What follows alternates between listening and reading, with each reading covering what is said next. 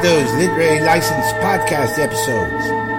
Ben Stokes here, exploring all things Collinsport, Maine, and following the likes of the Collins family and the friends and foes with your co-hosts Tom Diamond, Jesse Fultz, Vicky Ray, and Keith Chawgo, Collins family, story about blood relations, literally.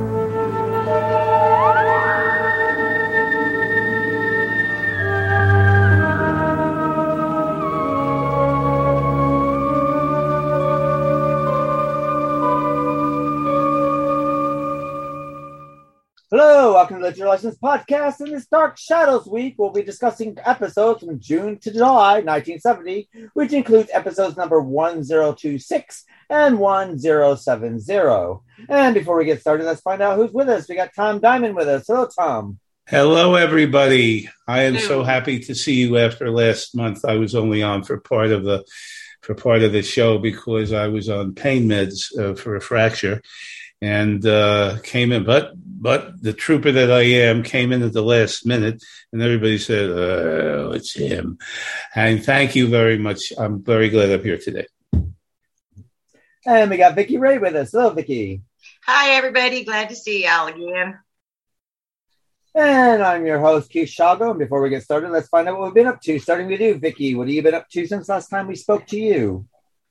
Sweating. like, summer has arrived in the Dallas area. Let's put it that way.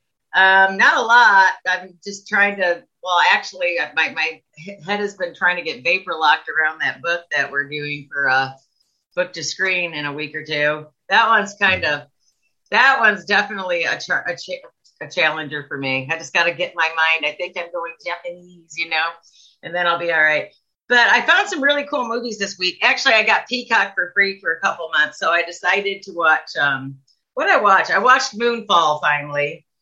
Excellent sci-fi if you're just out to have fun, but the ending's a little, you know, cheesy. You know, you know how everybody's happy that they've saved the world and they get the obligatory hugs and the looks into the camera.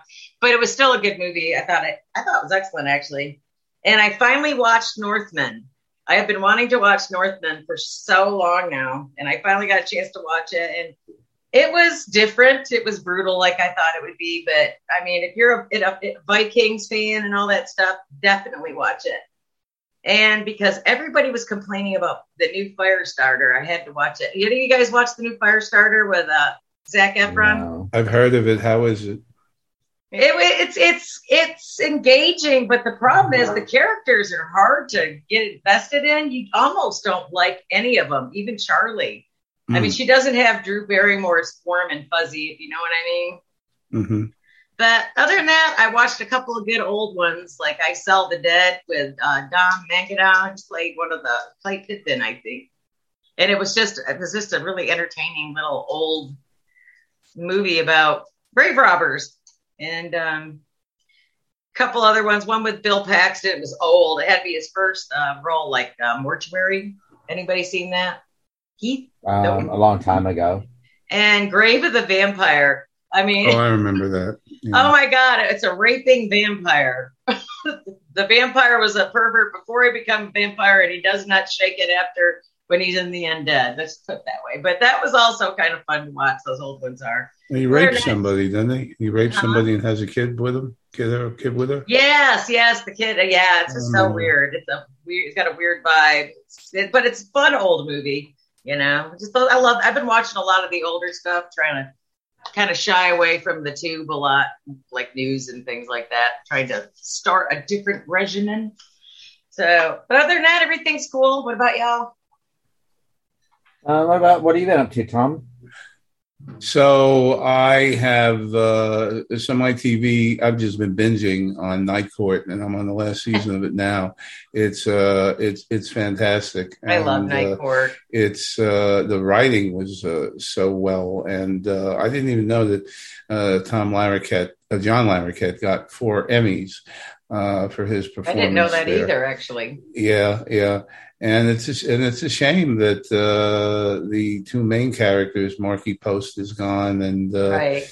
the uh, the guy who played uh, the judge uh, passed away, I think, 10 yeah, years ago. he did. I really liked him too. Yeah, yeah, yeah. A friend of mine actually uh, was a member, well, he was a friend of his because they're both they were both members of the International Magicians uh, Did not know Association because uh, he was he was really really into that. Um, the midwife uh, series, the British series about the midwife, uh, which occurs in 1957, and uh, she's uh, assigned to a kind of a kind of a nunnery. No, not a nunnery, but she's assigned to a uh, Convent? She's assigned to a, a kind of a convent. And they take care of. And they care, take care of the pregnant women, and it's been going on for ten years, and it looks Right. like really, really good. And uh, I haven't had a chance, but I will uh, catch up on Star Trek: uh, New Worlds, which is supposedly uh, Is that the, best- new one on Peacock or Paramount or something? It's on Paramount. It's on Okay. Paramount Plus. Yeah, I've heard a lot of good things about that. yeah, best thing since peanut butter and jelly. And uh, so I'm, uh, you know, so that I'm that I'm kind of looking for. And I understand that they renewed Discovery for a fifth season, uh, so that ought to Oh, be no kidding. interesting. Yeah, and uh, there may be a little, not sure, but there may be a mini series with Picard uh, when he was on the Stargazer uh, prior to the prior to the next season, which they're talking about being the last season. Oh, I saw Oh, something about that on TMZ. Was that? I read something about, about it on the TMZ thing. Uh, they Yeah. put their their Uh, other than, newsletter thing. They, uh, they uh-huh. also said Indiana Jones was getting another installment too. Oh, oh, really? Well, that they they've been trying to make that movie for a long time, kept trying to figure out it. how. I guess the boy is all grown up, and and uh, I guess I would s- I would think Harrison Ford is sort of like how Sean Connery was. Maybe I don't know. he was breaking his he was breaking his leg or breaking his hip or something like that. He kept getting injured on the set, and Yeah. they had to uh, and he had to stop it for a little while. But I guess sooner or later, uh, and uh, by and, and quite by accident, everybody, uh, I came across. Uh, through my fiance, who was a private duty nurse and worked for somebody who has been with Trump, uh, been a good friend of Mr. Trump for 40 years and uh, she had to go to a lunch uh, at Ma- at Mar-a-Lago, which was given for the Navy SEALs, and he was autographing hats, his MAGA hats, uh, the red uh, with the white lettering, and he was autographing it on the brim, and it's a special edition uh, MAGA hat. It says that on the it says that on the brim, and it's of course red. And anyway, the bottom line is that she got one for me, and I would like to sell it. So if anyone is interested, um, shoot your bid. Uh, it's not going to be 25 cents. Uh, and you could uh, send that to info at llpodcast.com with Keith's kind permission. And that's info at llpodcast.com. And uh, any serious takers, serious takers only. Uh, and uh, that will have to be paid to my PayPal account. And uh, if things get serious, I'll uh, be I'll uh, be forwarding the lucky the lucky person that information at that time. And of course, if that person gives me the email, I'll be happy to send pictures of the hat uh, from all sides, just to make sure it's uh, just so that person realizes that they're getting the real thing. So I thank you for that. Other than that, I am I am resting up, uh, dealing with uh, a couple of minor health issues, and uh, here I am. Here he you? is, Here I am. Sergeant in charge. He looks good, people. He's all right. Oh, I try. I try. What's going on with you, Keith? Um, not a lot. Getting um, season six website up and out, so that'll be up by Monday. Getting the newsletter out next week.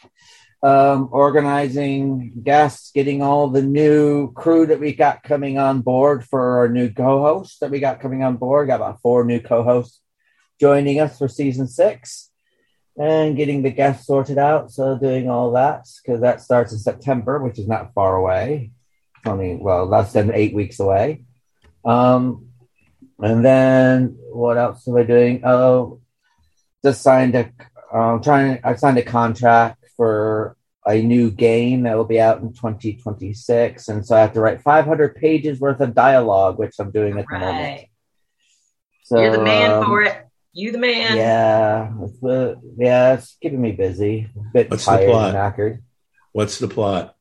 Ap- apocalyptic world, Of um, course. and and you're a survi- and you're a survivor, and you meet different factions, and things try to kill you, and you got to kill them, and you ca- ca- get sent on different quests. It's an open world, and the whole game from beginning to end should probably take you a good hundred and fifty to two hundred hours.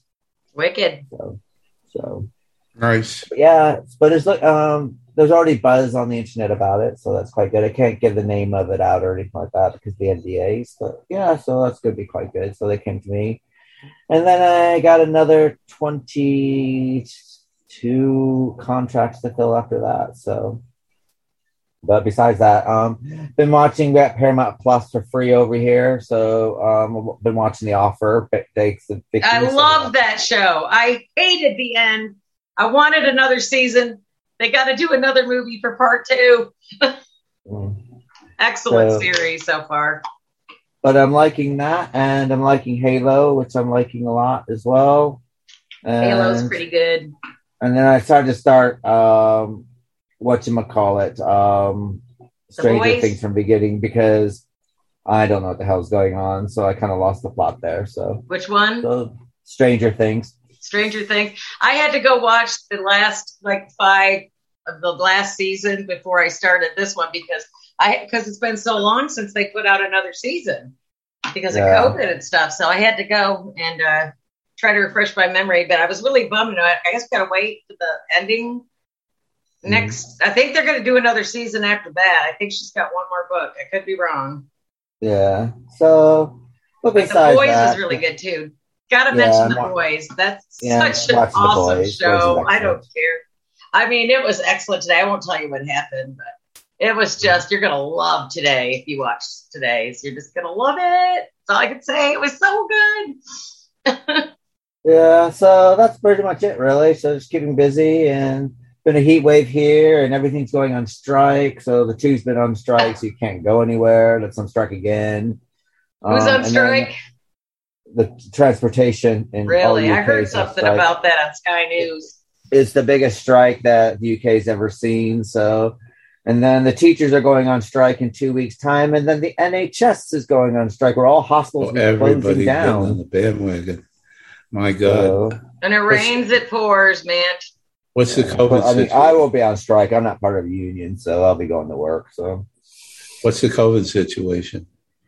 um, it's going back up again, but that's what I mean. We're not going to be. We're no more lockdowns. You have to learn to live with it. hmm Not much you can do about it anymore. hmm Um, it keeps, you know, we have open borders and free transportation, and you know, it's gonna always, you know, it's always gonna Welcome keep to my changing, world. and so that's Yep. just the way life is. So, Yep.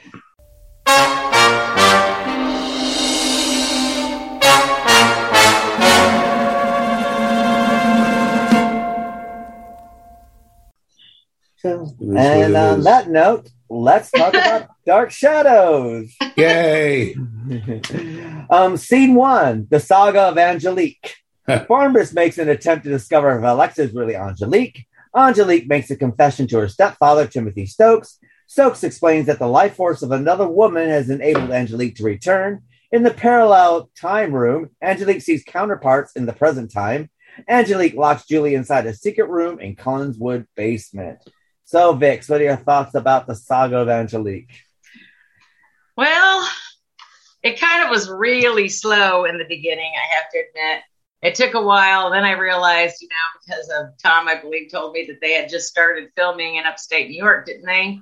The 1st Dark Mhm. Shadows movie? Mm-hmm. Was it during this time? Well, they're, com- they're they're coming to an end to it now, as you see everyone's starting to come back. In this- Because there's a this limited block, yes. cast. Well, you can tell this is a limited cast, and this is kind of a showcase for Angelique's uh, character, I think. Mm-hmm. I mean, it was kind of hard to watch in the beginning. I guess what were what was is it Rebecca's storyline, kind of, sort of? You know, that's know, the Maggie. That's Maggie's storyline. Is the Rebecca storyline? Was there a okay, but Angelique is the other woman though, the other wife. Yeah. So they kind of twist around each other. I don't know. I thought it was kind of intriguing. I mean, I, I kind of liked watching her go back and forth doing Alexis and and her um, in in the storyline.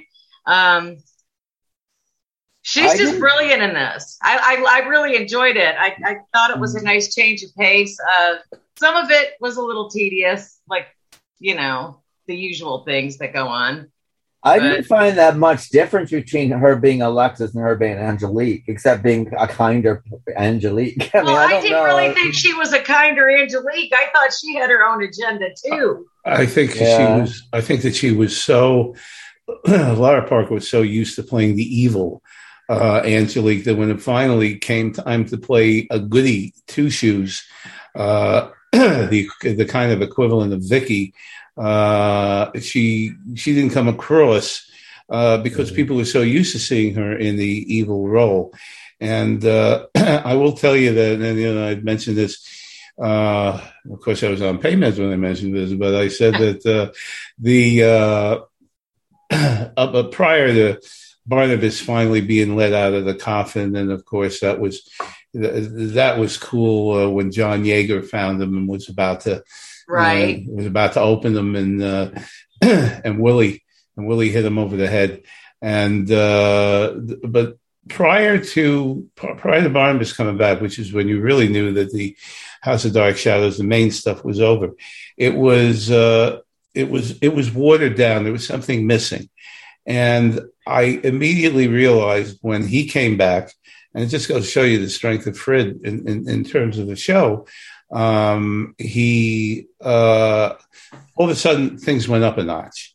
Uh, what I didn't like about this particular scene was uh, Roger acting, uh, "Oh, I love you, Angelique. I love you." You know that kind of thing. He's like Everybody loved Angelique then. yeah, but especially him. He acted like a goddamn milksop, and it turns out that he and But all Uh, men just milksop at Angelique's feet. That's just the way it is. She's a Well, hot not- witch. well, not Barnabas. Barnabas didn't. And Well, uh, it, Barnabas obviously did once upon a time. Well, it's well, it is interesting that they did explain that in that in that uh, band of time, Angelique was also there back as Josette's handmaid, but she met somebody else and married. And just like Barnabas married Josette, Angelique married somebody else, and blah blah blah.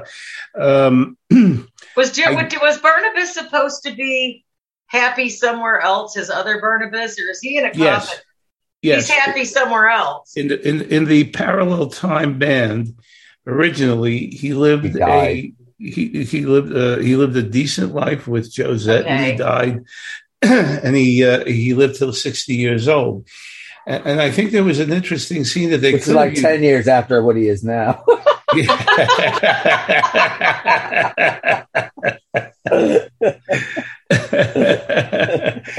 but 1770 to 1830 but they did have they could have used this to more of an advantage where barnabas had gone to the grave of the other barnabas and asked him for help and that would have been interesting to see That would have really been cool. Yeah, that's kind of the, yeah, that would have been kind of cool. And- and- intriguing. yeah and so what did they do instead they sent parallel time joshua uh who's The got this yeah the ghost of parallel time joshua with his uh with his purple uh with his purple coat or something like that who And his bad Yeah. attitude. gives the warning and i'm the guardian of the family and you must not the blah blah blah blah i think they missed an opportunity there and uh, been. that- that's true. That would have been. I think I think they missed a lot of opportunities in this Mhm, in this mhm. block anyway. I think Mhm.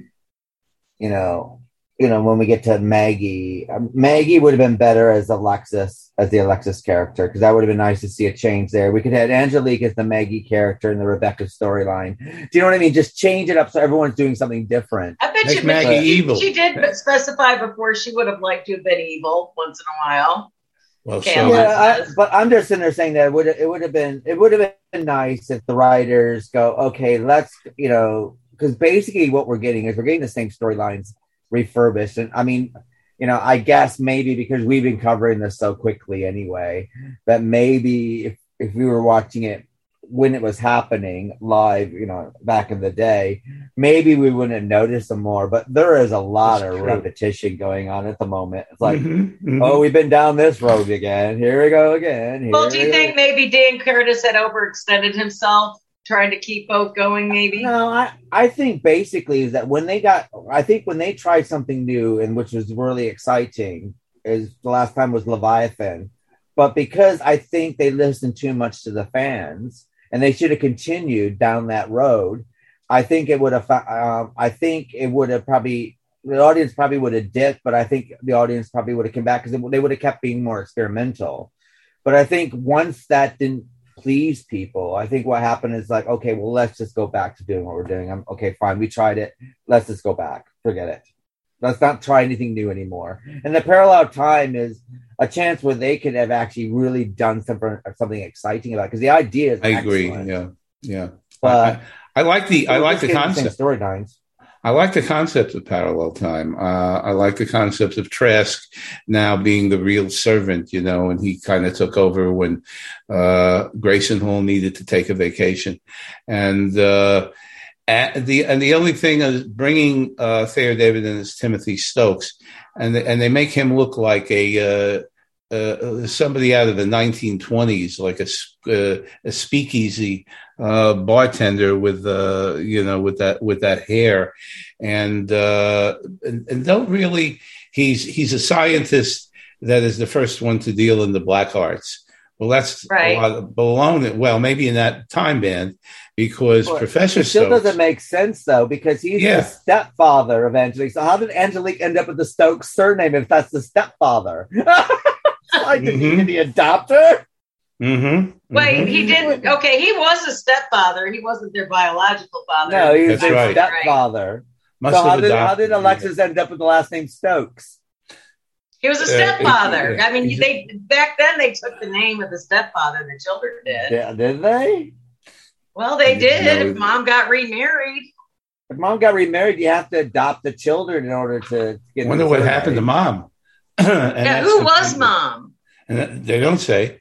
and that's completely. Uh, they should have brought Diana Millay back. That would have been fun. Oh God, Uh, that would have been great. yeah, yeah, you yeah, can't yeah. top that Phoenix storyline now. You I. I agree with Keith. I think there were a number of missed opportunities uh, in, in, in- during the whole during the whole thing, but every once in a while they hit something, and then they they kind of hit it and they ran away from it. I love the scene where Barnabas actually returned to present time to have a little short discussion with Julia uh, in the present time room. Julia, of course, saying, "Oh, Barnabas, you're safe. You're here. You're this." And he's saying, "I must go back to Maggie," you know that kind of thing. And they have this little thing, and then for some reason, and I think they cut they cut the uh, scene very badly because Right. all of a sudden uh, we don't know how Julia manages to leave the room, and Barnabas. Uh, winds up uh, back in the parallel time band, and Julia's knocking There's on the door again, saying, "Oh, Barnabas, I, I mean, I fell asleep. I think during one of the episodes. sometimes I'll just sit there and jam on them. It's like, okay, well, I kind of know what's going on in this one, so I should be all right next. I had to go back and find which one I fell asleep on. Says I couldn't make heads or tails out of the rest of them without that one upset. so it's like I totally had no clue what was Well, going on. Well, since we're going there, we might as well go to.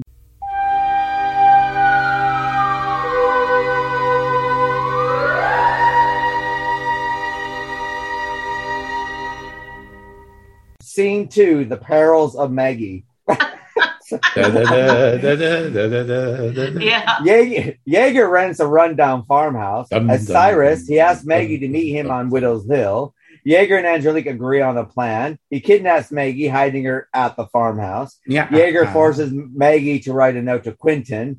Angelique asks Stokes for help. Barber realizes that there is a connection between Cyrus and Jaeger. Cyrus transforms into Jaeger. He returns to the farmhouse ready to kill Maggie. Angelique tries to make Quentin believe that Maggie is a witch. Quentin reveals to Barnabas the evidence of witchcraft he found in Maggie's possession.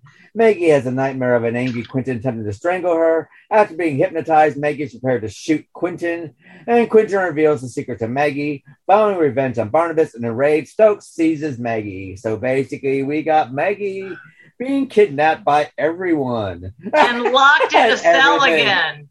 It's like, come on. Uh, I'm just They like- missed they missed some momentum with this. And they don't even say why Jaeger got fascinated with her. Why? Why was he fixated on It was Maggie? actually, if you remember, it was Cyrus that all of a sudden he's talking to Maggie, who comes to him in that uh, in the lab. Which, by the way, that lab is a redress of the Count Petofi lab. I don't know whether you Yeah. ever realized. yeah, it. Uh, the so stairs were of- a dead giveaway. yeah, it's kind of interesting. so it's so it's kind of interesting, but you know, so so Maggie is looking for support, and all of a sudden Cyrus is looking at her, and and the and the uh, and the testosterone starts working, and uh, you know, and he's. And he's, why are you staring at me, Cyrus? You know, and he goes, "Oh no, that's quite all right." You know, you know, I just, yeah. and and then of course he starts thinking of well, he certainly can't go after her, Cyrus, but John Yeager can. So that's how that that that's how that starts. I like But- how they kind of kind of chilled that widow's peak and that shoe polish down a little bit. It made it Oh. look a little more realistic. I don't know how they did that back and forth a little bit with him. I thought he did a fantastic job, Chris. Penn. yeah, he was very Oh, uh, good. Chris, I- I- oh I yeah, like Chris Pennock, Pennock. sure. Chris Pennock, I thought was was really marvelous in terms of uh, in, in terms of I thought he was pretty characters. outstanding. I thought I yeah, did. yeah, he he really was marvelous. And now I just realized they probably shared the boot black between John Yeager and Stoke and Stokes. Yeah, the the the, the dye. you Yeah. know, the dye for the hair. They probably The shoe shared that between between Stokes and Jaeger because it's the same color. Uh, so he was he was such a lovable mad scientist when he was Cyrus, though. He was just like wanted to pinch his cheeks. He was so sweet. And then he, I mean, Well- he did a great job. It was almost a pathetic figure, you know. but he throws the odd- Sabrina to the The odd thing about it, though, is that he's got, God, what's her name? Sabrina, right? Yeah, Right. yep, yep. He's got Sabrina, and the thing is, is like, How? it's, it's well, I mean, the thing is, is like she's so not used. She's just kind of just there, Yeah, and it would have been it would have made more sense for Jaeger to to go after Sabrina and have Cyrus trying to protect Sabrina, but basically it's the two, you know, they're the same one and the same person. But and that would have been more fun. But I was like, okay, so Cyrus is best friends with Quentin. Now he's going after Quentin's wife. So this is kind of weird now. Do you know what I mean? And, It's- and I can Yeah. understand How many if different was, like- writers did we have on this one? I don't know. so you had but- Caldwell and uh, Russell. Cald they brought Joe Caldwell back, which I was surprised to see. Joe Joe Caldwell was from the first year, so apparently they uh, brought him back for some, uh, you know, for some extra stuff.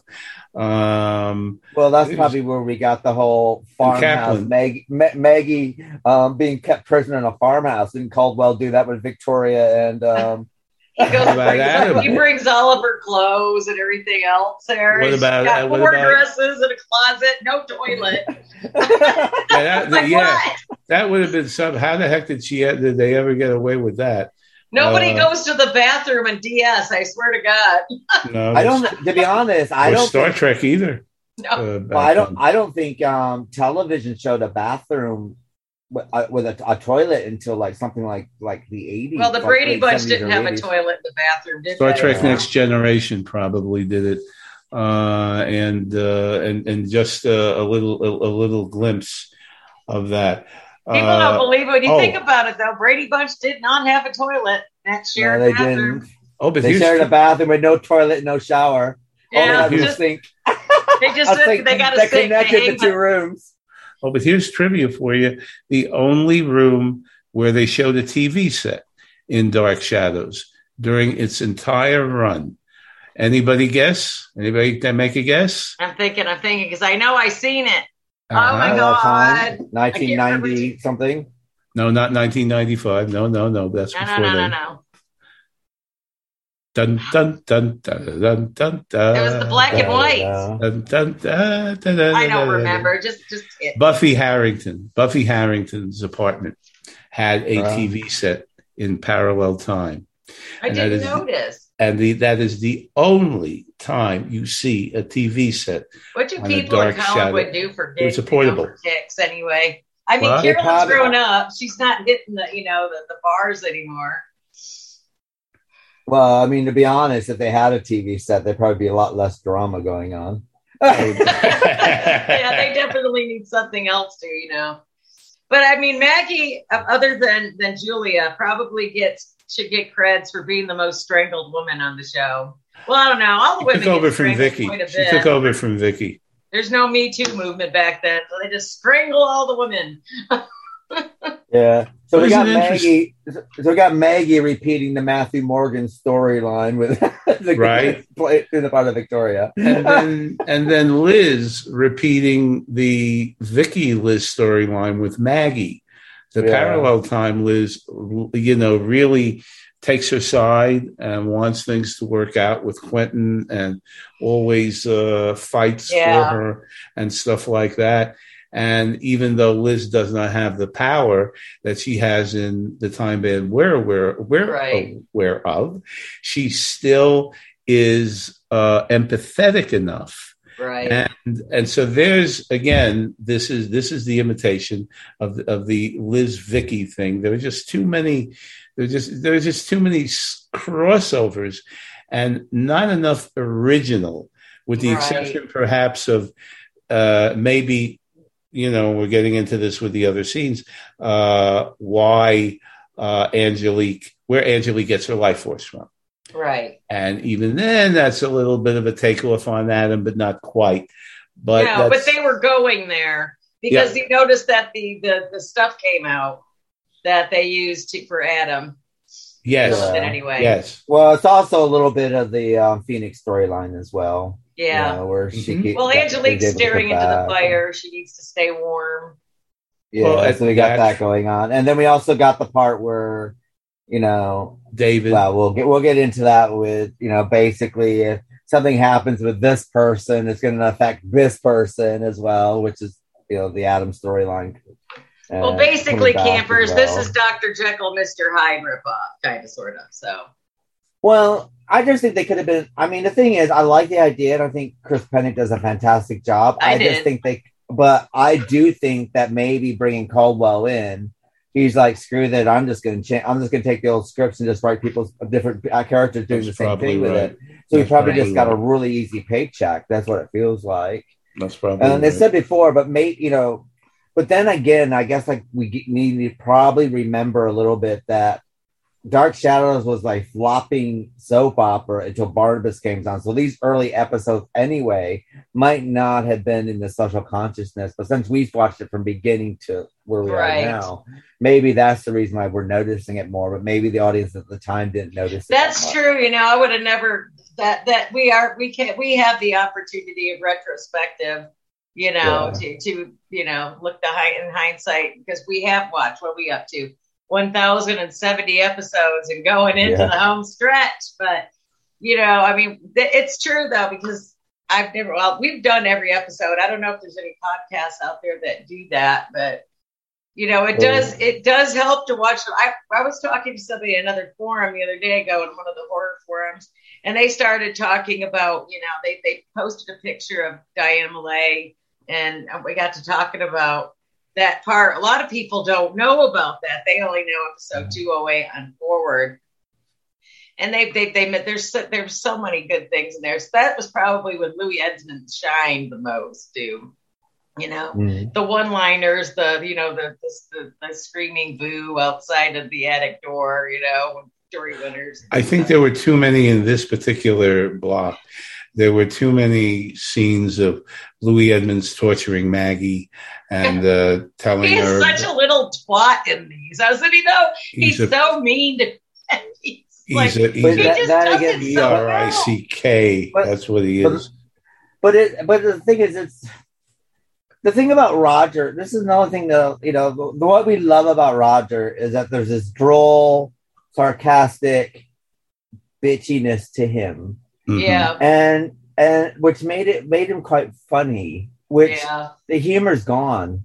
Yeah, they It's don't almost like- in that who- funny stuff. It's because I think it, well, I think it's because he's disappeared for so long. Because I mean, let's face Right. it, his character's pretty much been written off. He just kind of Right. just pops in. He's like Mrs. Johnson, just pops in every once in a while, and then there'll be months and months and months where you don't see him. He's, Well, you'll see him again before the end of this, but uh, the thing that he gets I, on But I acid. I think think he gets on. Well, no way. He goes to another soap. He does end up on. Um. All my kids. Is it for a All long My time? Children. all my children. Yeah. But Yeah, no, Langley but I'm saying going like, like, Langley but in the part, of, like in the Dark Shadows universe, I think what happened was is that when they started bringing in all the other, the new, all the other characters, stuff like this, that I think that whoever was writing for him, I think they lost, they lost what Roger was a little Yep. bit I agree with that.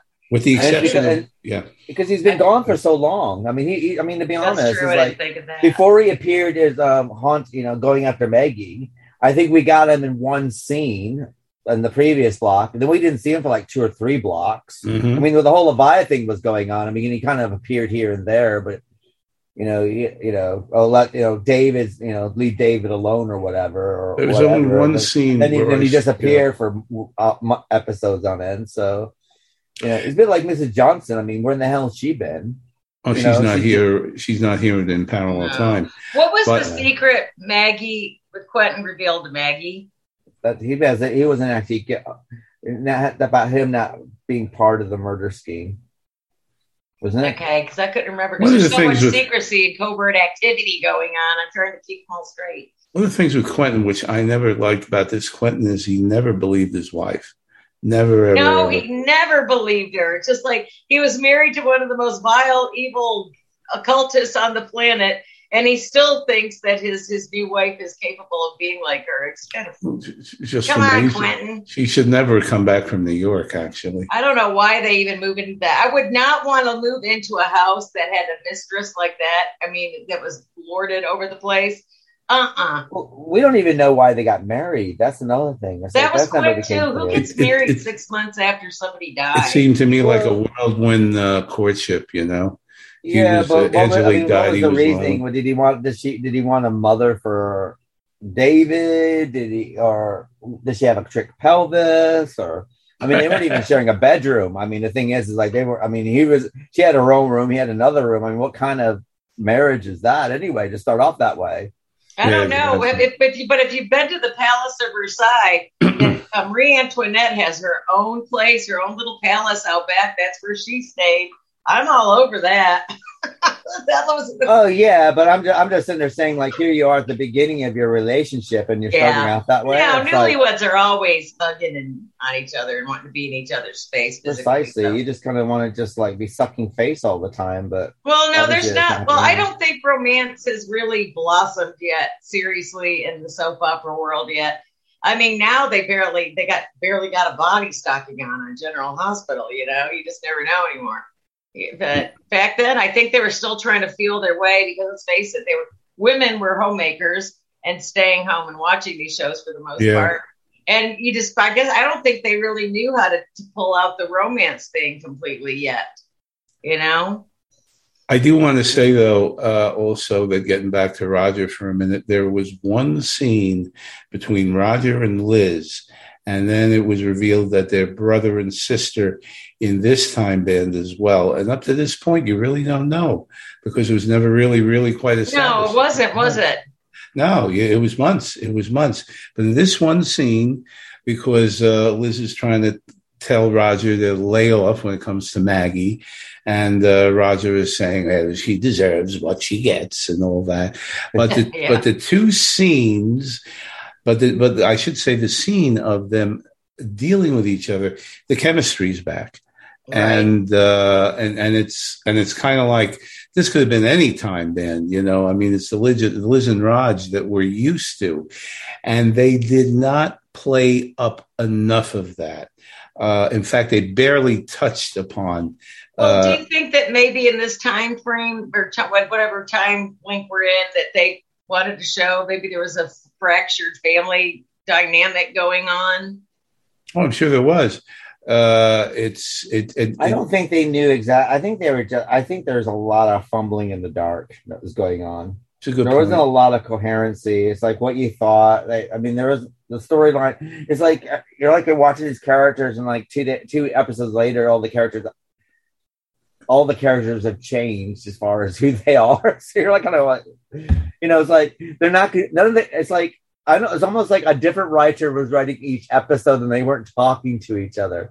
So Maggie would be like, oh, and next minute she's like, oh, and you know what I mean? She Just keep bound. It's like watching a this this block just felt like watching a lot of schizophrenic people.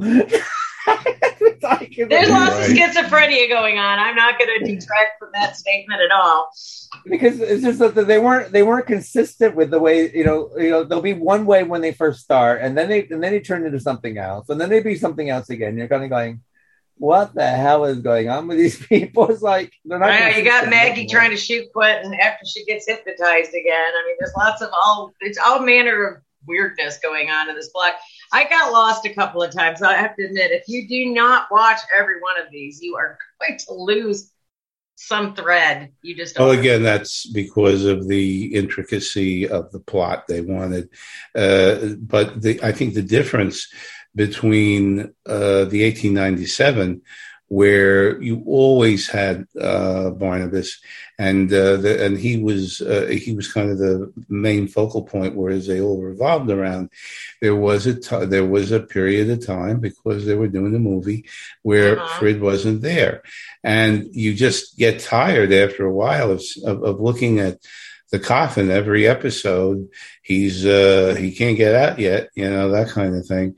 And I mean, it's one thing maybe for a week or something, but after after a few months, yeah, good, it gets kind of. He came back.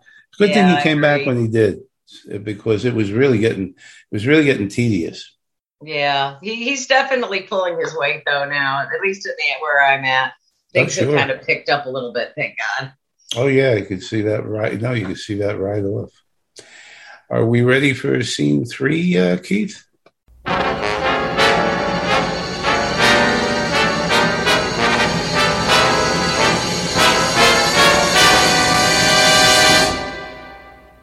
Yeah, scene three is a tale of two Hoffmans. Hoffman spies Barnabas entering the secret room at the old house. Hoffman goes to the old house and prepares to stake Barnabas in his coffin.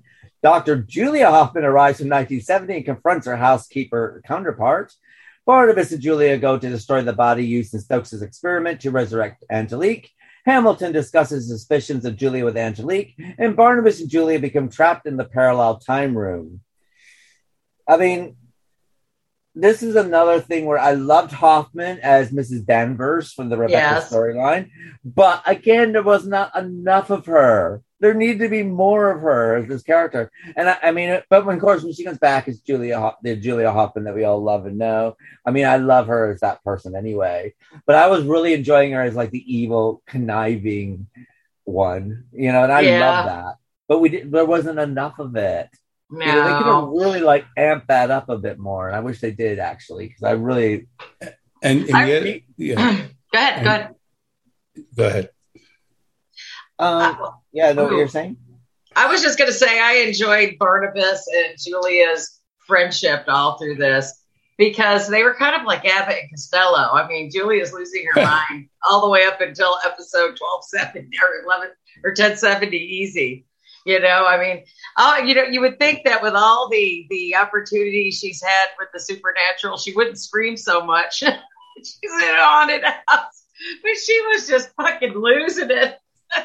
Towards the end, oh, she was so happy to see him again. Oh my god! And yeah, and she was so happy, and their, their friendship is—they're just, you know, so solid now. You know, I just oh. enjoyed watching. Oh yeah, totally very deep friendship.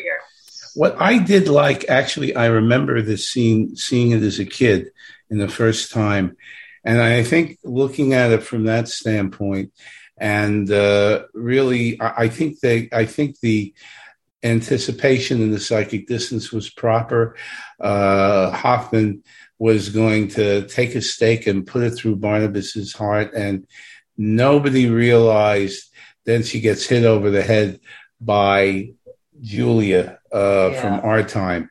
and that was I thought really good. I, I, I just I just said wow, you know, uh, you know because how is how's she going to get out of that one? Yeah. Uh, and uh, I always did enjoy the interaction when the characters somehow met in the parallel time room. Uh, in terms of going back and forth between the empty room and the, uh, although I would have liked to have seen the empty room more. Uh, I would have liked to have seen the reactions to the characters uh, in terms of Barnabas, and they had a little of that. But and I would have liked to have seen that more. But this was, but this was, I think, a uh, a minor a minor spike in the um, uh, in the block uh, when when Julia kills Hoffman, and uh, must be something to to kill yourself, you know, uh, that kind of thing. All kinds Did of. Angelique at this time thread ever have any privacy? Everybody's in her bedroom all the time. No wonder she got evil and wanted to kill everybody. She enjoys. Oh, I think she enjoys it. Uh, and I mean, was was she supposedly? I mean, Hoffman. Okay, I I kind of figured Julia was going to mix up a little bit and she wasn't going to pull off Hoffman forever. But I don't know. I just I, I think she's such she's such one of those actresses that just wears it all over her face physically when she when she's acting. I don't know. I just love her facial expressions. It's either very catatonic or it's I don't give a shit, or it's like oh, you know, Julia, the many faces of Julia. Although that new hairdo of hers, I was. Uh, I think. Well, well, once they get rid of the, I think what they had to do was keep her fluffed up because they had to constantly readjust that bun. Uh, You know that had that. I mean, that was going back and forth a lot. But once she finally got rid of the that that one aspect of her character, she kind of, you know, the hair was back to early seventies. okay.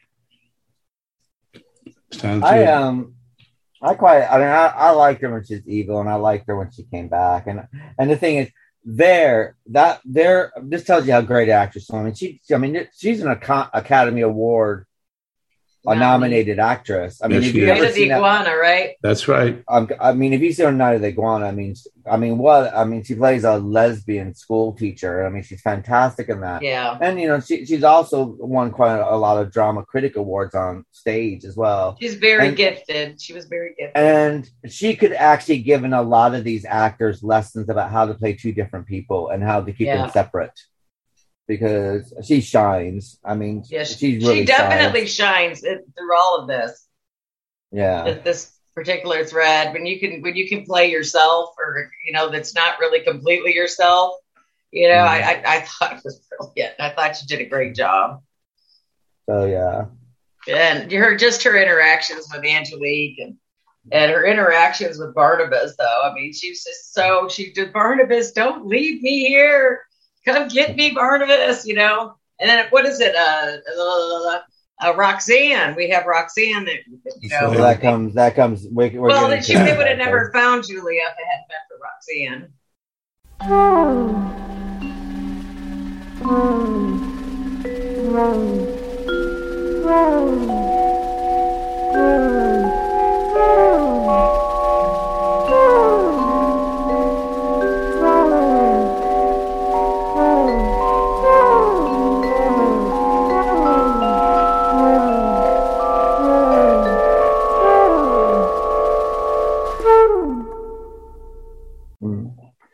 This actually brings us to scene four. Who is doing the murdering?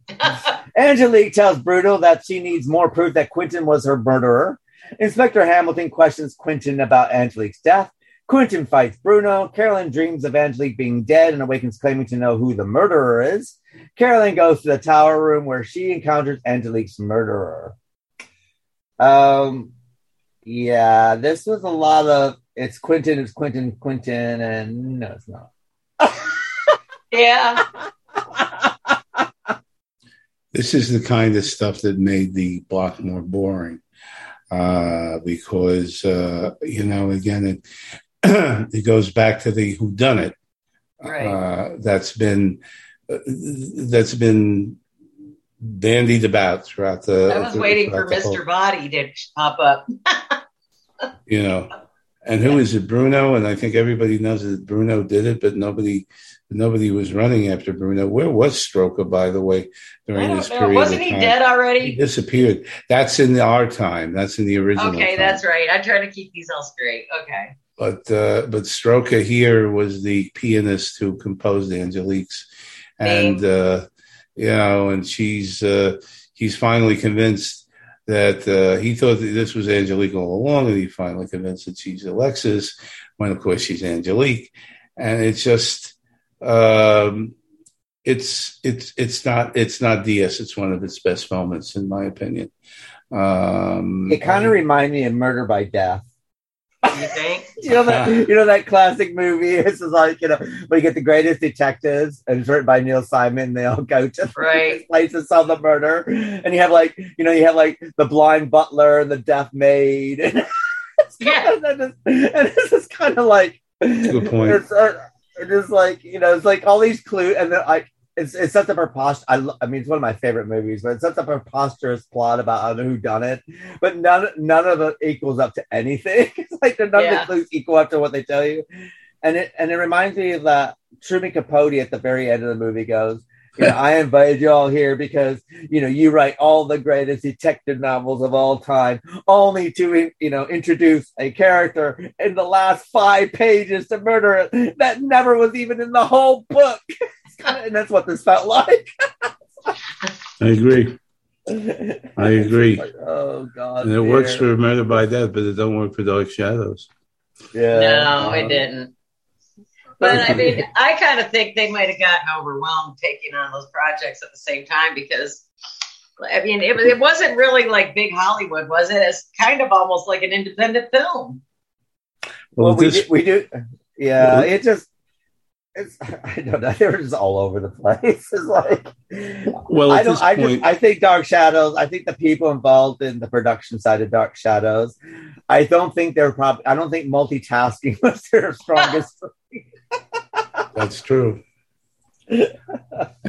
well, at, at this point, when Thayer David came back, he actually replaced Hannah Stokes, Paul Lawrence, uh, who had a who is, by the way, has a very interesting uh, YouTube uh, interview of herself. Uh, Hannah Lawrence got on the show uh, through uh, Grayson Hall, whose real name was Shirley Grayson at the time. They did summer stock together, so they were old friends. And uh, but once uh, once Thayer David finished production on House of Dark Shadows, that was when he was uh, free to take over in that role. And if you notice, he uh, moves right into the same set that Hannah Lawrence was living in as uh, as uh, Paul Laurence, I should say, as Hannah has the same house. Mm-hmm. So they never explain that. You know how how is it all of a sudden that, ha- that Hannah could be living in one house and then uh, and then Timothy moves in just like that. Timothy moves right. in that same house. You know that kind of thing. So at this point, my point is is that uh, the movie was done. The movie was done already. Oh, okay. we we weren't even in post production yeah. or any of that. Exactly, exactly. Okay. The movie was done, and so now they have plenty of time to go back to the original show, and uh, it looks like they had some pieces to pick up, and that's probably that may have been. Didn't anybody write this down? Anybody would write what down? what was going on before they were doing something else? That was a little confusing for me. I don't know. And I mean, I, I honestly, I was trying to figure, well, did Quentin kill her? Did Quentin not kill her? You know. I gave up the will of caring. That's all I was like going.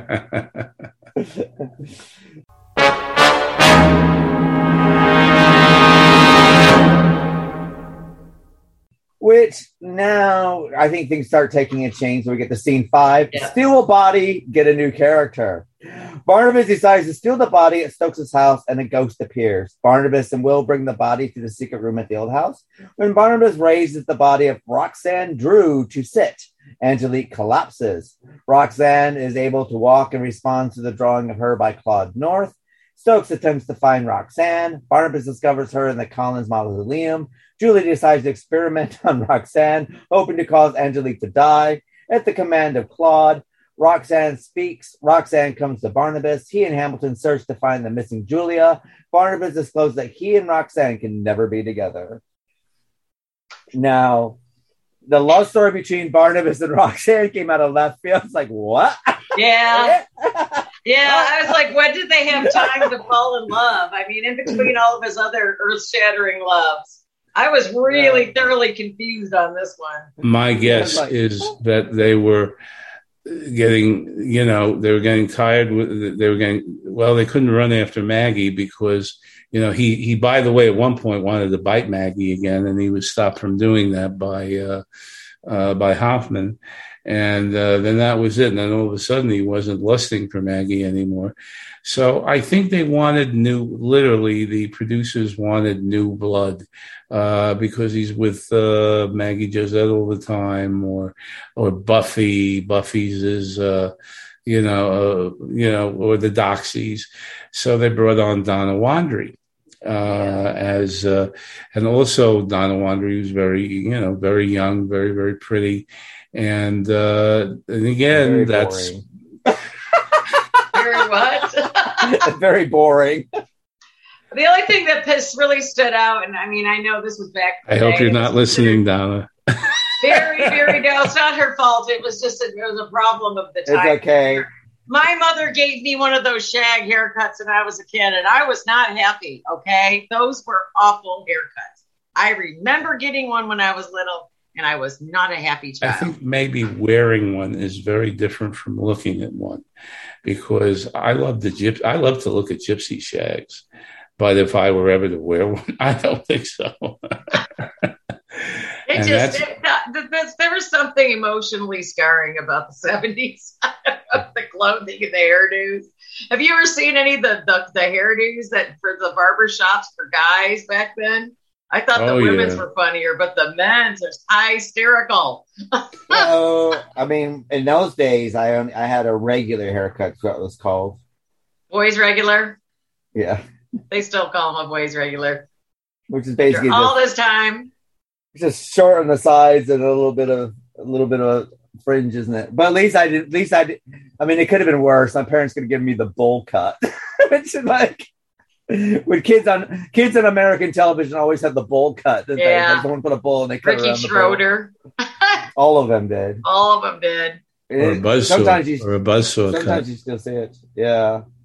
So I'm lucky I didn't have that. So life could have been worse. Yeah, I think we can agree. It was, but it was uh, all publicity. I think they wanted for it to be associated with a younger woman again, and uh, uh, kind of pick, you know, kind of pick it up, and uh, now give a new, uh, now give a new love to Barnabas's life, since uh, allegedly there was that grape to grape talk between Barnabas and Josette last year, where she said, "Barnabas, you have to move on," you know, that kind of thing. So who's he moving on to? Roxanne. And uh, and they're not. And Julia, the fans would have loved something between Barnabas and Julia, but you often wonder, could it have gone there? You know, it's it's a constant question. It's a constant question, and in fact, uh, Sam Hall uh, did a piece. excuse me. After Dark Shadows was all was over, uh, which appeared in TV Guide called "Here's What Really Happened to Barnabas and Company," and it's a famous article. It's on uh, YouTube. Roger Davis actually narrated it, really? and it does yes, and it does show what would have happened. Uh, seriously, because when Dark Shadows went off the air. Uh, there were a lot of there, there were a lot of uh, comedians saying, uh, "Well, Chris got a new Chris went to a new barber shop and got a new werewolf cut." you know that kind of thing. Right. And uh, and it was pissing the fans off; they weren't taking it seriously. So Sam Hall came forth and uh, wrote, "This is probably what would have happened." And yes, Barnabas and Julia would have gotten together and married. Um, Julia would have gotten ill. Uh, they would have, they would have taken some kind of an Oriental trip. Julia would have gotten ill. Uh, near death, Barnabas realizes he loves her, and they both got married. And uh, also in Lara Parker's series of books, uh, Julia and Barnabas get married, but Julia becomes a vampire in uh, in one of them. She would have made a great vampire, though. She would have made a great anything, though, because Julia. I mean, um, mm-hmm. her she just had that right down. She did that. See, was that? Did we have a discussion that perhaps the part of Doctor Hoffman was written for a man once upon a time? Yeah, yes, was, yeah, yes, it was Julius, and uh, then uh, uh, Grayson Hall came into the picture as Sam Hall's wife, and so that was uh, and so that was changed. Uh, I mean, what I what I would have loved basically about this time is get rid of the Barnabas vampire storyline because to be honest, it's like it's such a like a second nature thing. It's not even a it's not even a major part. It's only something like oh we're getting a bit boring, so let's let's make him bite someone all of a sudden. It's it's kind of yeah. like used as like a fallback thing now. Right. Where it would have been really good if he wasn't, but basically he decides that okay, I'm going to lead a, a, proper life in Collinsport or whatever like this. So he opens a store of haunted goods, and him and Julia need to sort out these haunted goods or whatever you know these these things that have been you know cursed cursed objects and all the other stuff. And they could have had so they could have gone so far with that. You know what I mean? They could have been the Warrens, you know. Stuff. They could have hooked him well, up because, Warren. Seriously. Yeah, but say, but he knows. I mean, he know he would know about all this stuff anyway. So he has all this knowledge and stuff like this, and they could have really utilized this. But again, I think the fans wanted Barnabas the vampire, and so that's sure. what we got. Sure. and that's the problem. Absolutely. And I think that's what happens when you listen to the fans too much, I think sometimes. Well, oh, they used good. to listen to the fans. Remember that they, they used to ask them, what would you like to see us do? Oh. Yeah, but and, I think that sometimes I think you should stick to your guns and finish off a storyline and then and then because I think that if fans love a show, I think they do jump on board unless you go too far. Too far. They were going by the seat of their pants a, a lot yeah. of times. Before I forget, I want to mention because I wasn't able to mention this last time. You'll notice that Don Briscoe is not on the show anymore. Right. And he, and actually he was replaced by the Larry Chase character. And the reason for that, unfortunately, is that Don had to go into rehab, drug rehab and uh, yeah, he went into drug rehab. Uh, episode 1000 or 1001 is his last uh, performance as Chris Collins, the lawyer, and he did that very well, actually. Mm-hmm. And two two or three days later, he was in drug rehab. Sad. So that's is that's that tough. why is that why Denise Nickerson disappears as well? Probably. Pro- no, she probably went on to do Willy Wonka. Yeah, because she just disappears. Is she off the show like, now too? Because I noticed her lack of presence. Uh, she probably is, and you're going to see Hallie Stokes, and we're not even going to talk right. about who she is because uh, that's too far away. But you're going to see uh, Denise Nickerson less and less, and they never figured out, obviously, what happened with the werewolf character once yeah. Uh, they got back to. Uh, and yes, they go back to regular time. There's a hint, yeah. everybody. Um, but that's what happened to Don Briscoe, and that's a and that's a shame, unfortunately. A shame. Yeah.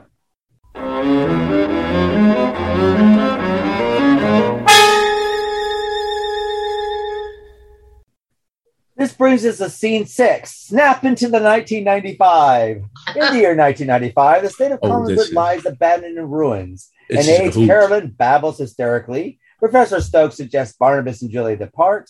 The sheriff urges Barnabas and Julia to leave town. A falling bus nearly kills Julia. Barnabas and Julia follow Carolyn and hear music coming from what is apparently a playroom.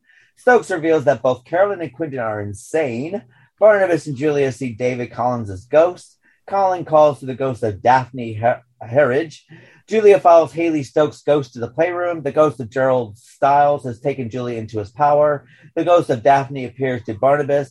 Quentin asks Carolyn for her help. Barnabas and Julia find a dead body at Collinwood. Barnabas discovers a note containing six clues. He sees the ghost of Gerard. Barnabas confronts Gerard's ghost. The ghost of Hallie attempts to help Barnabas and Julia. So, I got to this, Tom? This is a hoot. Uh, I love the. I, like I love all of a sudden, you know, they run into the, the, the Collinwood of the future, and everything is is a is is is a destructive mess. My understanding was they went to um, uh, oh God uh, the uh, the person who did the uh, the person who did all the uh, construction work. And why am I blanking out on his name?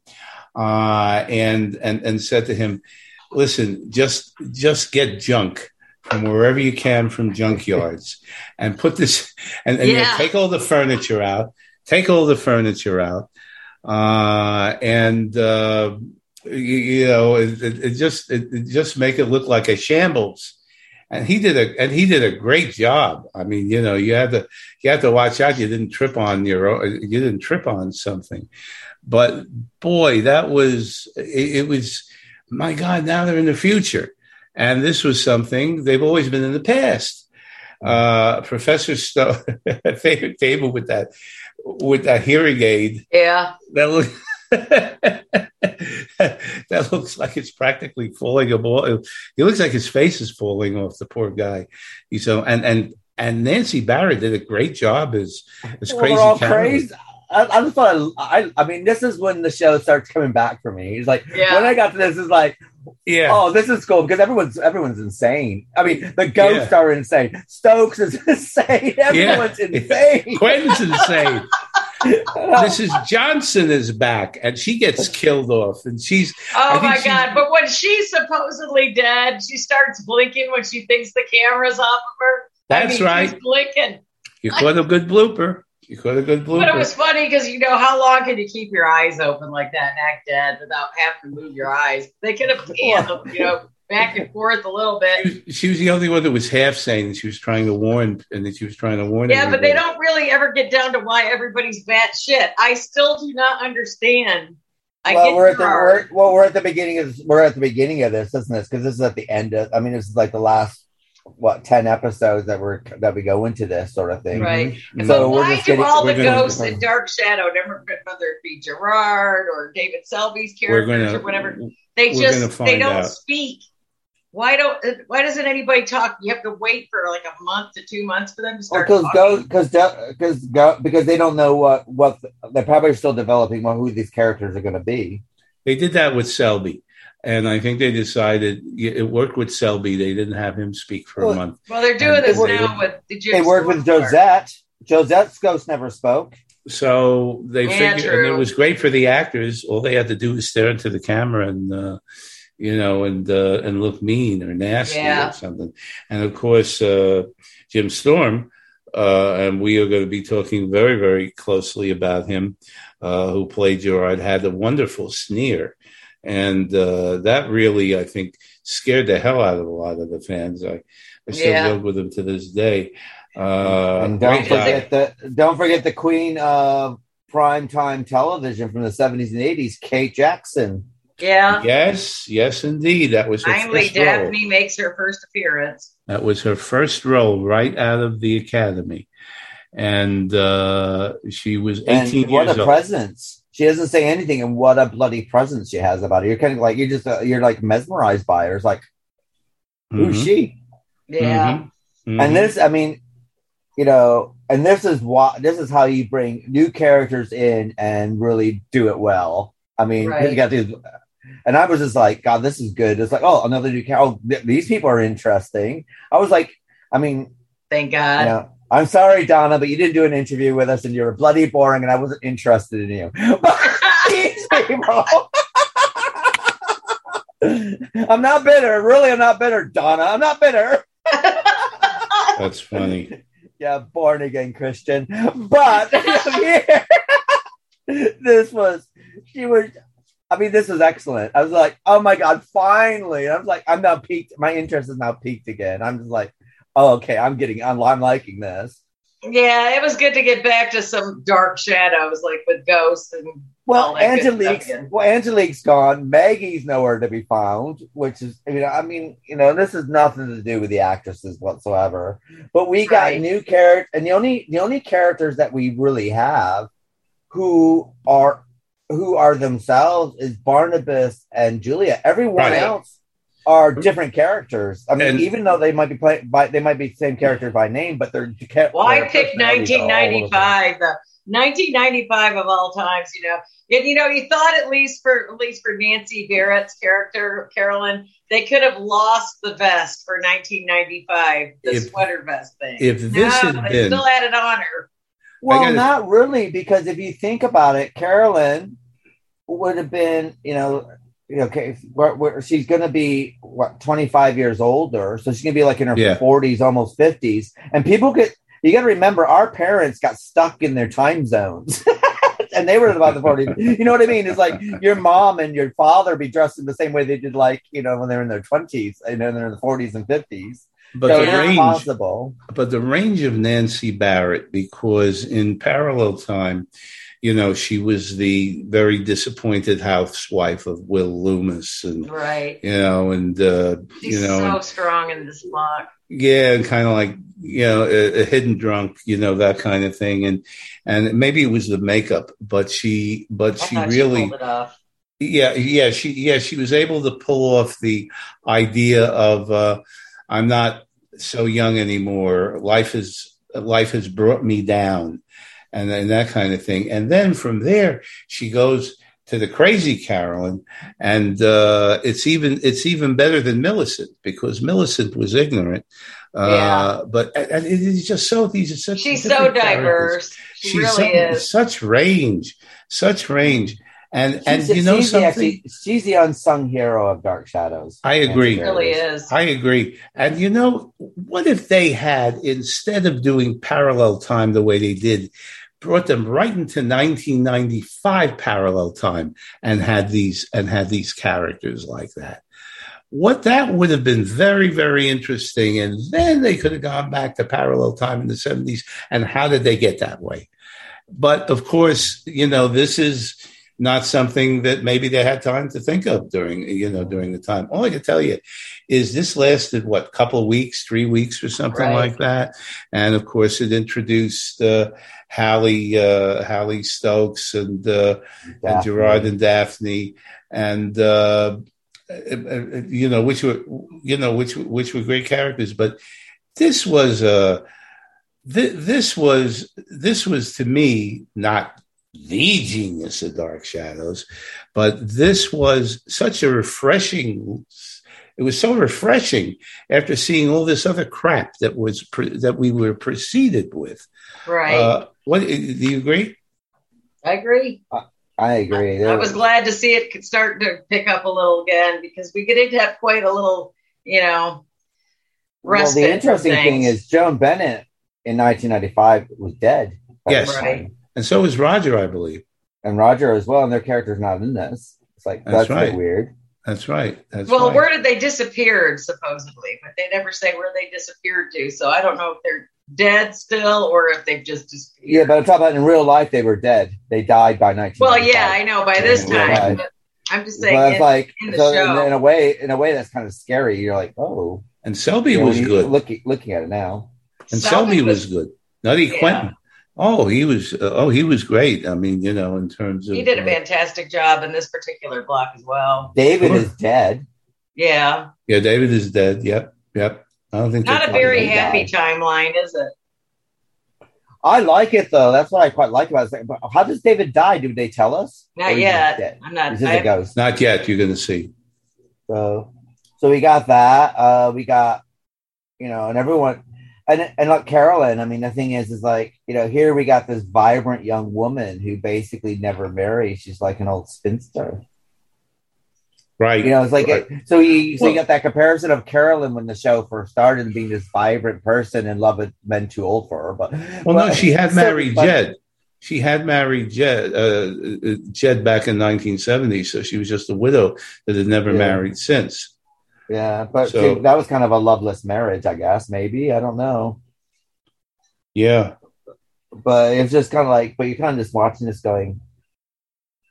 Well, yeah, I mean, she married Jed, but I mean that uh, they couldn't even consummate Jeb. their. Jeb.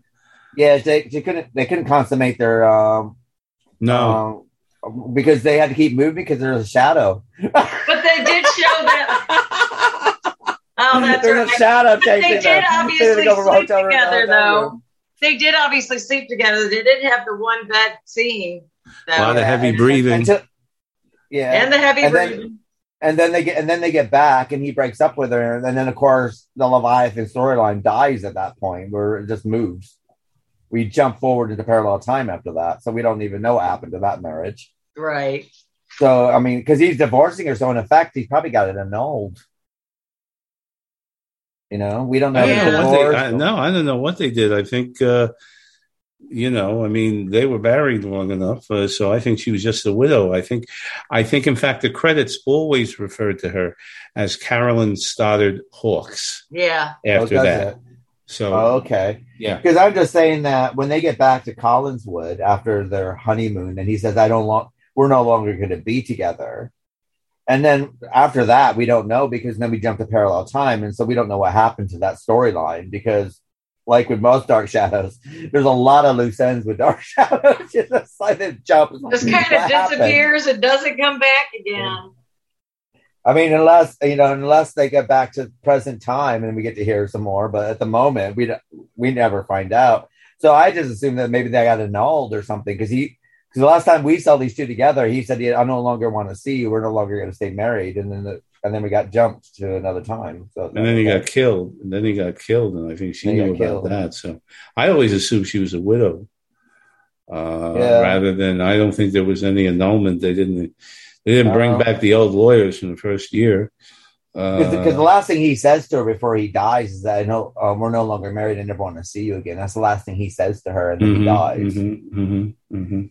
So that's the reason why. So I mean, that's probably if she was totally in love with him, that probably really screwed her up. I mean, Oh she was yeah. in love with Oh yeah. She was in love with the devil, wasn't she? In, in all honesty. But, but, So- but I mean, but he really loved her though. I just don't know why. I still don't understand why. He yeah, but he was he was the devil though, wasn't he? He was like a Satan child, or he was like Rosemary's baby, wasn't He he? was Rosemary's baby, and she would have had to turn like, flag into from the into that- I guess.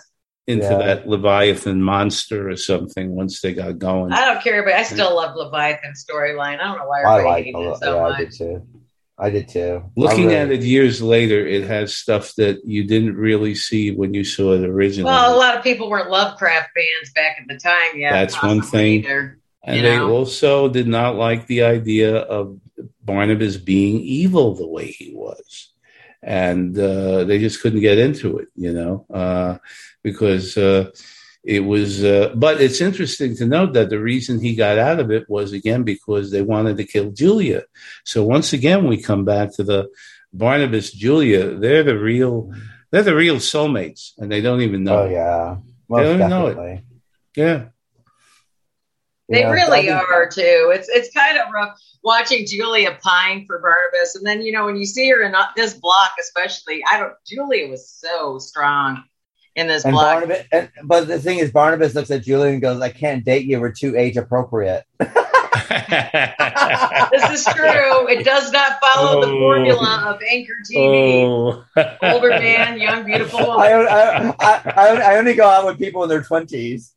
I want Yeah. to I, I want to mention just because just before, um, and again, this is uh, kind of apocryphal because it goes uh, for those of you. There aren't a lot of real bloopers in this block. Uh, they did a they did a hell of a job, but the the best one that you can go back to is if anybody's interested in going back to episode nine ninety nine in the credits.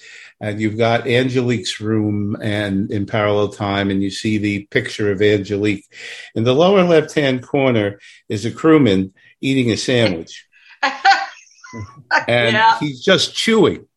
He's just chewing on the damn. He, it looks like he's chewing cut actually, because he keeps chewing and chewing and chewing, and and and they didn't even see it yet, and it's on there for at least two minutes while the credits are rolling, and then the camera slowly shifts away from him onto the picture of Angelique.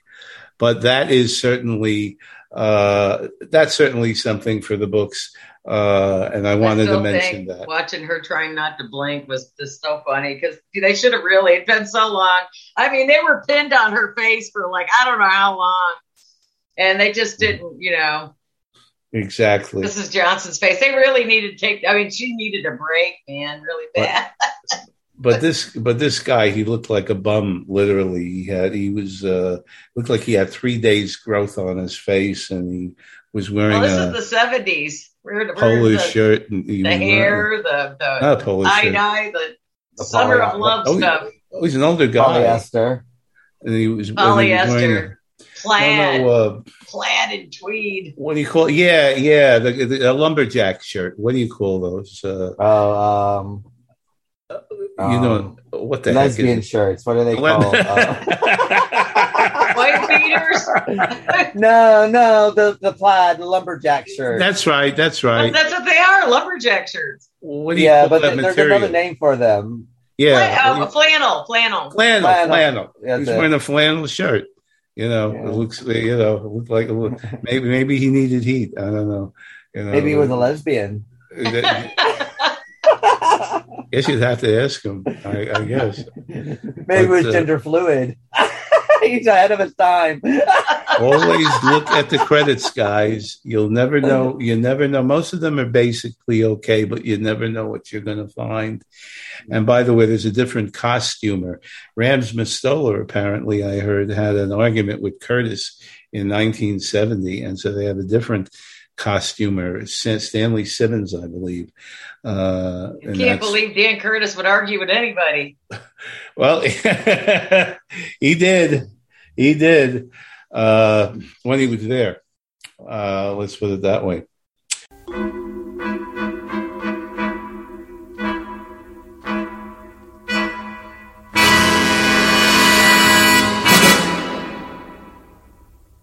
So, where are we going now, Guy? We're going to best storyline and worst storyline. And we'll start off with Vicky. What's your best storyline and what's your worst storyline? Uh, God, I don't know how to put it in a best storyline. I would have to say the, the storyline that got me that, that, like, who's doing the murdering? That was hard. I, I was confused and I didn't follow it well. Sometimes I have comprehension problems. I am a limited individual sometimes. Huh? Com- comprehension deficit. Yes, definitely a deficit in this instance. It could have been the one I fell asleep during, though. But I, I, I don't know if you call it so much a story so much. There's so much about off and on. There was things, little nuances in, in this that I really liked, but I really enjoyed the hell out of watching Barnabas and Julia's friendship, you know, into best mm-hmm. friends kind of. It was mm-hmm. just it was just great. Barnabas, I'm scared. I mean, I've never seen Julia so freaking scared of haunted house my entire life. She should be used to that shit by now. But it was funny. Just, Barnabas, I can't take it anymore. But I mean, it was just fun watching them and how he he genuinely loves her as a friend and he wants to find her and you know it's just i just I enjoyed that a lot because they're just really they got chemistry together as friends or whatever you want mm-hmm, mm-hmm. you know as, as far as acting or whatever they just got something going on and they're just really good together. I only wish that they uh, that Grayson Hall had gone to the Dark Shadows conventions. Uh, yeah, she was already ill at that point. Uh, because I personally think uh, a convention with Frid and Grayson Hall would have been a real, real sellout. Sellout. Yeah. Oh my God! You know, they would have asked her, "Oh, do Julia, Barnabas, do Barnabas." Yeah. yeah. she would probably coast about. You know, she was. Uh, no, uh, Grayson Hall was uh, quite a shrewd woman, from what I understand. Very much so. That woman. Think very smart woman, and uh, she was not. Uh, she called this. She called the spade the spade. Let's put it that way. She. Uh, she doesn't look like she would not stand on ceremony too much. Nope. Nope. Not even. Not even sit on it. Uh, so she was really something else. And what about yourself, Tom? What's your best storyline and worst storyline of this block? Best storyline as far as I'm concerned, and I said it before, is the 1995.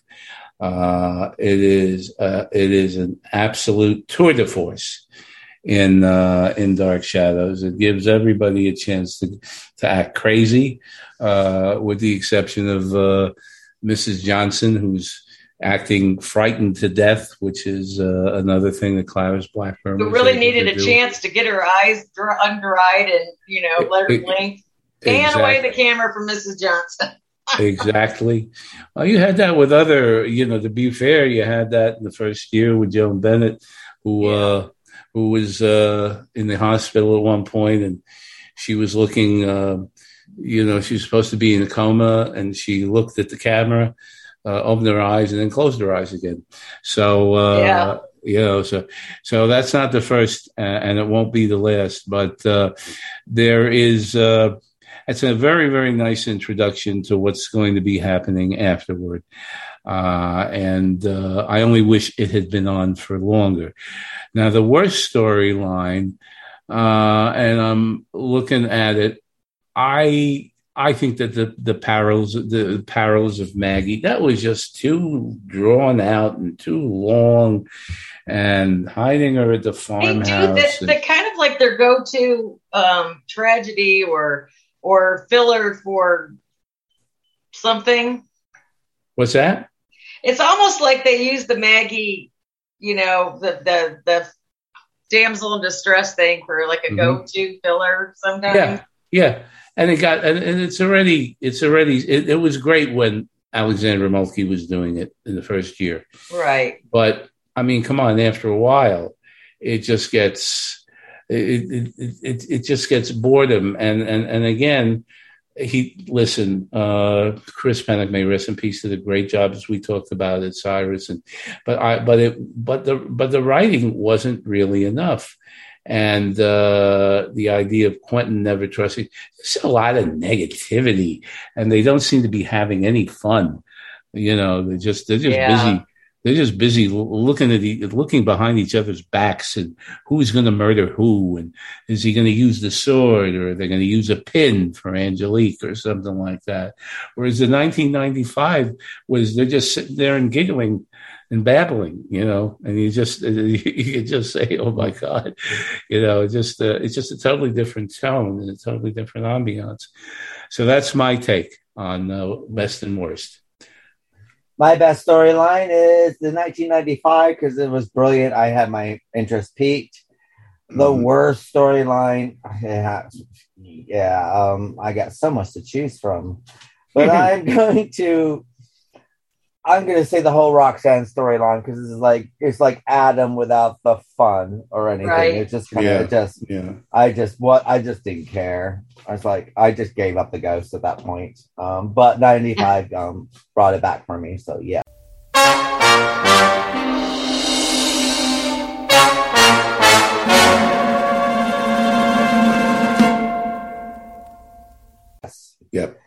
So now we get to favorite and least favorite character. What about yourself, Tom? Who's your favorite character and your least favorite character in this block? I will, let's see. I'm going to say, as far as best character is is Selby because if you, but you really have to look at the big picture in terms of this. Yes, he plays a real P R I C K here, uh, and he's uh, you do the it's my way or the highway, and uh, totally paranoid, totally not believing. But remember the remember the man's acting range, and remember yeah. the Quentin from 1897 and then the Quentin from our time, uh, which is a much more mollified, uh, I want to fit in version. Uh, and those are three different um, acting goals or foci. And Selby does a wonderful job with them. He does a wonderful job with them. And, and of course, you know, you know, and of course, Frid is you know, Frid is Frid. You know, yeah. I mean, there's there's nothing to take away from that. But I think that Selby really, really uh, did a did a great job. Uh, least favorite character was probably uh, the extra. I'm just taking a quick look, but I think it was it was the yeah it it was the extra who uh, showed uh, the apartment to John Yaeger. He had a he had a one day walk on. Oh God, yeah, that guy was a, he was a mess. Austin something, and uh, I'll get that I'll get that one of these days. And I think he went on to a couple of uh, he went on to a couple of movies, uh, but he was but, but he was uh, oh, uh, well, you know, this is this is me, and this is what we're doing, and what are you doing with that knife? you know, that kind of thing. So that was, uh, you know, they didn't give him a lot to do, but he didn't do a lot with it, and so that's my take on it. And what about yourself, Vix? Who's your favorite and least favorite character? Uh, I have two favorites, and that would be Julia and Carolyn because they both exceeded outside of their comfort zones, I'm sure. And it's probably easier for, like, like you said, for uh, Grayson Hall because she was just a very gifted actress, and and Nancy Barrett just held it together, and she she very diverse, and like Tom said, her range is I agree outstanding. I mean, she she really can steal the show. And I just, as far as as characters, I didn't. I hate to say this because I love KLS, but Maggie's character, it was just too pathetic, and it's not her fault. She was written that way. Yep. I mean, I just, I just want, you know, Maggie. I know they got to have the damsel distress, and she's beautiful, and she's sweet, and she's like America's sweetheart type stuff, but they need to toughen her up, like Xena, Xena her a little bit, like give her some Amazon warrior stuff going on, just once, you know. But it is what it is, and I think that's where we see the re- repetition with the storyline a little bit, trying to squeak in. And Roxanne, she hasn't been around enough for me to really not like. So, other than that, I'm good.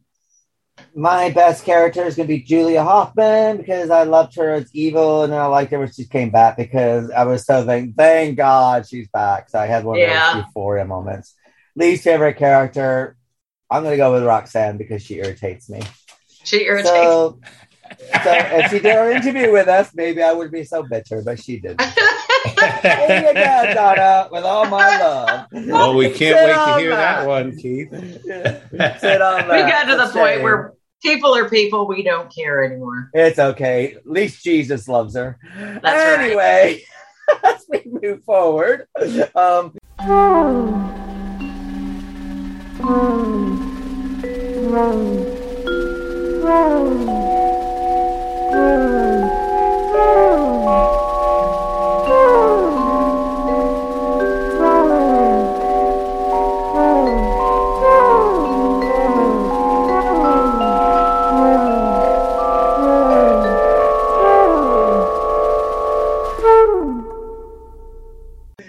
This is the end of the um, Literary License podcast for Dark Shadows. Our next episodes will be including um, August and September episodes, starting with 1071 or 1070 to 1113. And we'll see how with that. Next week, um, our episode will be Battle Royale, our book to stream, and I'll be doing the Japanese movie from 2005. And of course, we'll be continuing our make remake with King Kong the original and the 2005 Peter Jackson remake. And I believe our um, two for one, which is the 80s, we'll be doing Society by Brian Yuzna and Parents. while we discuss a whole month of basically what kind of family we're glad that we're not born into. So again, this one we'll see you next time for Dark Shadows. We'll be discussing up to episode 113. So it's good night for myself and good night, Tom. Good night to everybody. Pleasure. Good night, Vix. Good night, everybody. Take care of each other. And we'll see you next time for Battle Royale for Book to Screen and the Ch- Japanese film from 2005. Ch- No, no, sorry, 1995. Thank you. Good night, y'all. Where do we go from here? This isn't where we intended to be. We had it all. You believed in me. I believed in you. Certainties disappear. What do we do for a dream to survive? How do we keep all our passions alive as we used to do? Deep in my heart, I'm concealing things that I'm longing to say. Scared to confess what I'm feeling. Frightened you'll slip away. you must love me. You must love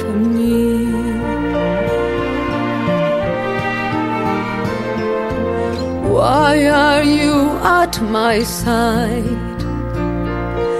How can I be any use to you now? Give me a chance and I'll let you see how nothing has changed.